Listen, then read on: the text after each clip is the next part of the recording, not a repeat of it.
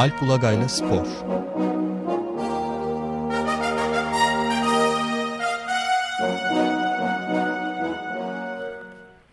Günaydın Alp.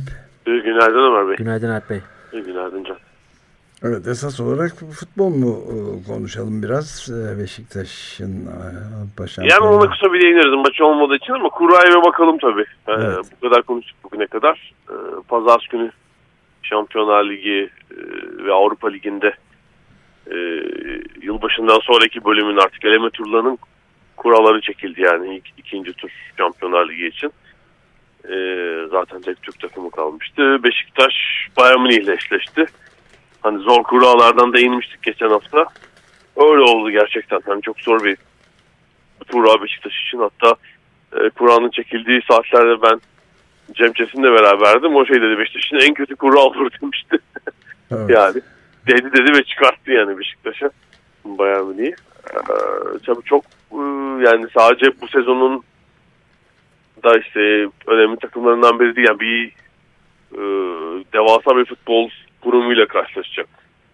Beşiktaş, Bayern Münih, Almanya'dan İngiltere ve özellikle İngiltere'de biraz da İspanya, İspanya'daki e, futbol devlerine denebilen tek takım direnen ve işte son yıllarda da hep üst turlara çıkan 2013'te herhalde Avrupa şampiyonu oldular.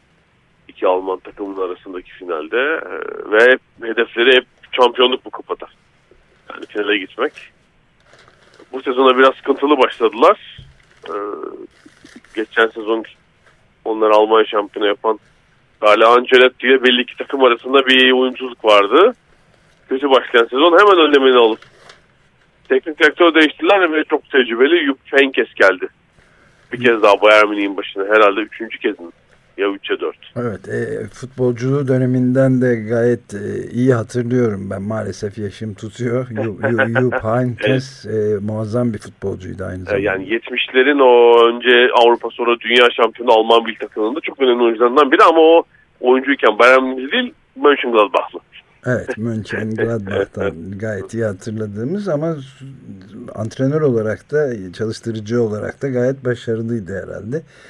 Ee, sen bu arada o, bu o seçimler e, kura çekimleri sırasında zaten e, Beşiktaş'ın birinci olmasının o, bu daha zayıf rakipleri garanti etmediğini bu seneki durumda söylemiştin.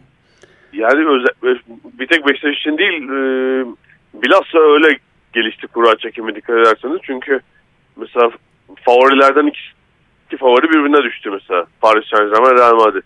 Hmm, evet. Yani Paris Saint Germain işte grupta müthiş ezerek gidiyor. Yani Real Madrid çıkınca tabii pek e, şanslı olduğunu söyleyemezsiniz herhalde grup birincisi olarak. Evet. Onlar için onlar için de aynı durum söz konusu. E, Barcelona Chelsea eşleşti. Yine çok e, şey bir eşleşme. Zor bir eşleşme. E, o yüzden yani zaten takımların çoğu çok güçlü e, şey olabilir. Tek Beşiktaş'ın durumu değil yani. Beşiktaş bence e, turu geçme şansı elbette çok az ama e, iyi temsil vereceğine eminim. Çok iyi şekilde bu fırsatı değerlendirmesi lazım. Remaç maçı İstanbul'da. Bence büyük bir şey. E,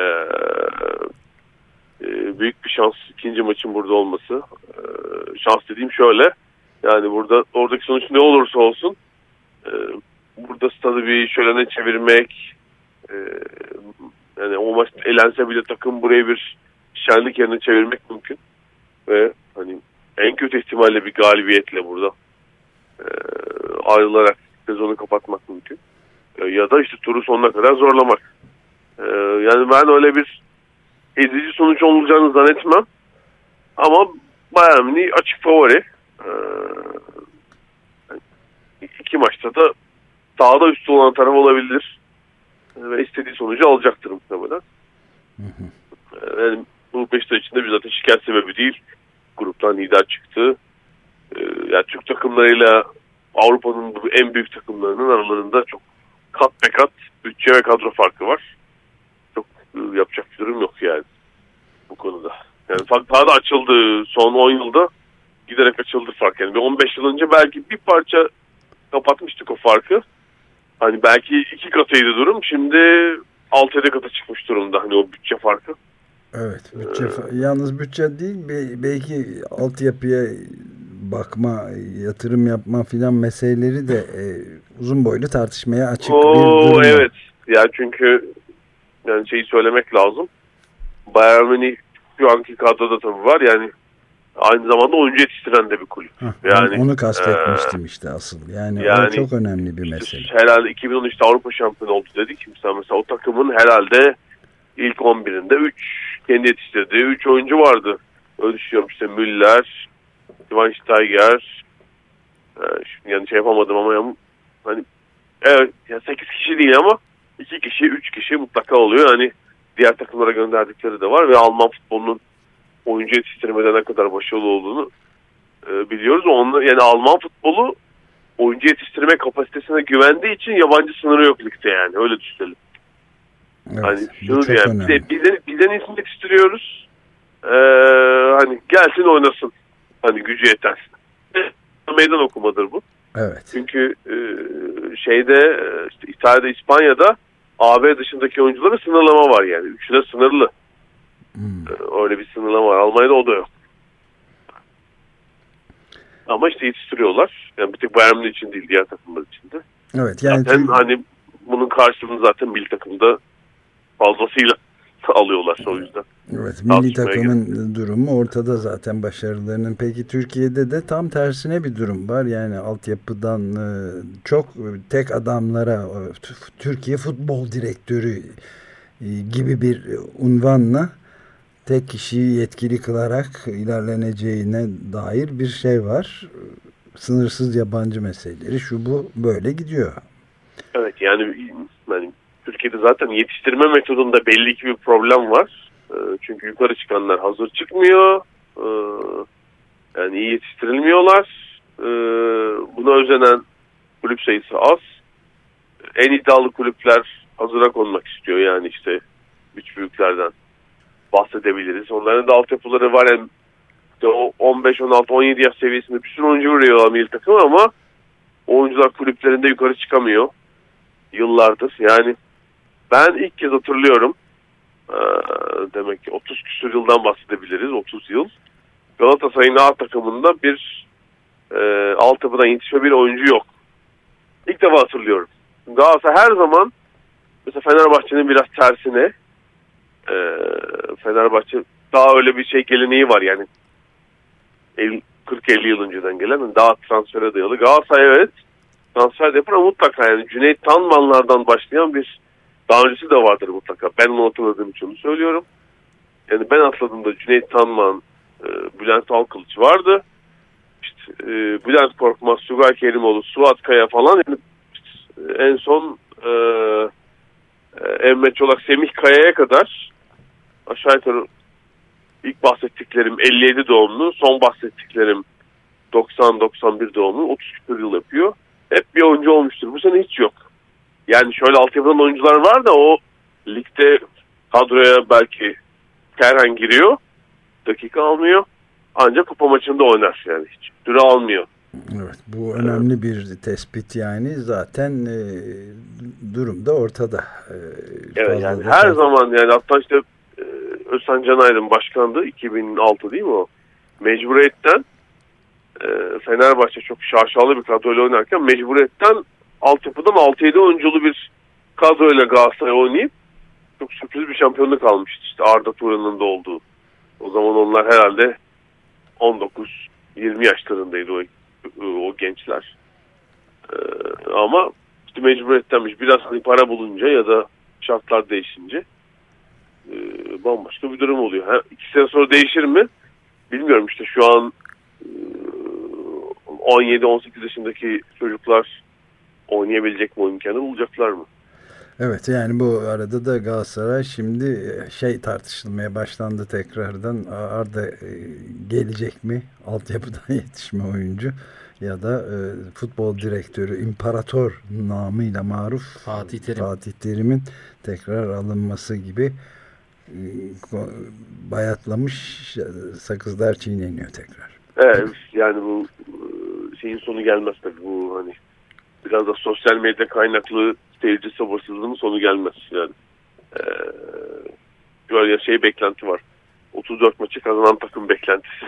yani bir tek bir tek Galatasaray için değil yani diğer takımlar için de. Evet. Ee, yani çıkışlar elbette olacak. Yani lider takımın antrenörünü göndermek istiyorlar. Öyle bir şey var. Evet büyük maçları başarısız olduğu doğru. Yani elinde de iyi bir kadro verildi ama tamam yani şey unutmayalım. Hani takımdaki 7-8 oyuncunun oradaki ilk yılı takımdaki. Yabancı bir uyum sorunu yani bir takım şeyler olacak aksaklıklar. Yani bırakın adam tamamlasın sezonu işte. evet. Ee, yani e, en iyi antrenör mü? Değil gibi gözüküyor yani. Ee, şu anda o da bir takım şeyler öğreniyor yani. He, değişmesin. Beşinci olsaydı takım anlardım hakikaten yani. Büyük karakter tutan. Şu an Galatasaray lider, devre lider bitirecek muhtemelen. Şey var, tribün, yani devre arasında tribünler Fatih Terim diye var. İmparator. yani. E, Sezar. Kariyer var Fatih sportif açıdan. Yani Galatasaray e, tarihine en büyük damga vurmuş tek sektörlerden biri de dedemeyiz. Daha içi yönüyle. E, ama şu an gerek yok bence şeye. Bir de hani Fatih Terim de 64 yaşında. Artık kariyerinden ne kadar verilmeli yani 20 yıl işte belli ki yani 20 yıl işte bu biraz şey futbolda 20-25 yıl onun da bir zihin yıpranması yani hem kendinizi yenileyeceksiniz aynı zamanda fiziki yıpranma yani e, 365 gün 24 saatlik bir iş bu. Sporculuk gibi değil futbolculuk gibi. Yani orada antrenmanı maçı yaptım bitti. Yani antrenörlüğün, teknik direktörlüğün o şeyi var. E, o zorluğu var yani. O uykuda bile e, onu yaşıyor yani. işte şey e, geçen günler bir elime İtalyan basket dergisi geçti. Birkaç ay önceki sayısı Gigante del Basket. Orada Olimpia Milano takımı vardır İtalya'nın meşhur. Şimdi Armani Milano ismi. Hı hı. Onların efsane antrenörü var Dan Peterson. Ee, yani 80 yaşında değil özel bir sayı yapmışlar. Orada bir eski, eski çok eski bir maçı anlatıyor. Yani Milano'dayken. Aris takımını 31 sayıda yeniliyorlar. yani o stresi anlatmak için söylüyorum ve ortamı şeyi. Ee, ve inanılmaz bir fark. Favori oldukları halde bir hafta idmanda ağzını açmıyor. Çünkü kulağına giriyor falan felaket yani. Hani çektiği şeyi anlatmak için anlatmış. E, stresi ve Azabı. E, sıkıntıyı evet ama yani böyle kimse kızma bağırma falan yok. Sonra ertesi hafta 34 sayıda yeniyorlar. Basketbolda Avrupa tarihindeki en büyük şey geri dönüş. Daha yok yani 31 sayıdan. Evet. Daha büyük yok. Rövanşı sonra, e, alıyorlar, yani arıyorlar Milano'da ve sonra Avrupa şampiyonluğu takım. İşte oyunculardan Bob McCoy demiş ki Koç bizi inandırdın sen demiş. Demiş ne yaptım ki? E, bütün sezon, bütün hafta o kadar emindin ki kendinden hiç bağırmadın bile demiş. ya bir yani şey bağırmasının sebebi şey değil yani. Ee, onlara haddini bildirmek ya da şey yapmak istiyorsa kendi stresini ve şeyini yaşıyor adam kendi içinde. Ee, yani hakikaten şey evet, şey bir iş. Hmm. Peki çok, çok e, bir, bir iki dakikamız kaldı. Ee, evet, şey... Ben bir de şey dün ben hmm. iki dakika şeyden bahsedelim dün Fenerbahçe'nin Zalgiris maçına gittim Euroleague maçına. İki dakikada o zaman ondan bahsedelim hemen dün akşamki olay diye. Çünkü hakikaten yine e, Fenerbahçe basketbolda tabii e, Avrupa'nın en tepe takımlarından biri olduk gerçekten. Hani bunu şey olarak söylemek mümkün. E, favori yani yine muhtemelen Euro şey Final Four'da olacak Belgrad'da. Şampiyon olur olmaz onu bilemeyiz. E, dün de doluya yakın bir salon vardı. Zalgiris en tepe takımlardan biri değil. E, maçın sonu sürpriz bir ilgi geldi doğrusu. Bir sayıyla 90-89 Bitcoin temsilcisi kazandı. Çünkü çok korakor, sert e, hakikaten şeyin maçı oldu. Çok hani bir Fenerbahçeliler üzülmüşlerdir muhtemelen ama bir hani e, basketbol sever için keyifli bir maç oldu. Hiçbir zaman bırakmadılar doğrusu Litvanyalılar. Hep Fenerbahçe'nin tam böyle bir 4'e 5'e çıkaracağı farkı 4-5 sayı çıkaracağı dönemlerde bir üçlük işte bir top kapma şekilde geri döndüler. Ee, ama e, şeyi de görmek tabii e, güzel yani seyirci şey bekliyor yani Fenerbahçe hani kazanacak e, e, zaten hani yukarılarda olacak hani onun bilincinde bir az küçük grup Litvanyalı taraftar vardı.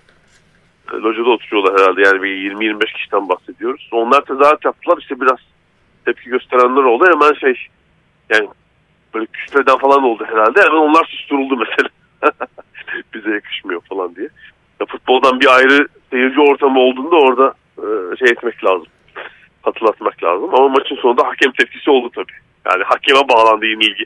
Öyle mi? Sonuç Türk usulü olarak. Yani bir son son dakikaya girerken galiba bir centilmen faul verdi hakem e, Jalgiris lehine. Bir ekstra iki sayı geldi oradan. Evet tabii yani o bir sayılık maçta çok sonucu belirleyici olabilir ama hani e, Fenerbahçe'nin hani işi son dakikaya bırakmasının müsebbibi hakem değildi bence. E, yani çok şey bir maç izledik. Keyifli bir maç izledik. E, muhtemelen Fenerbahçe için bir yol kazası bu.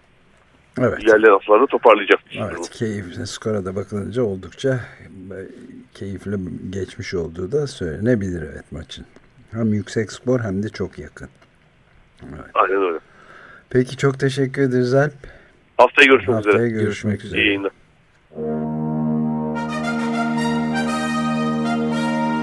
Alp Ulagay'la Spor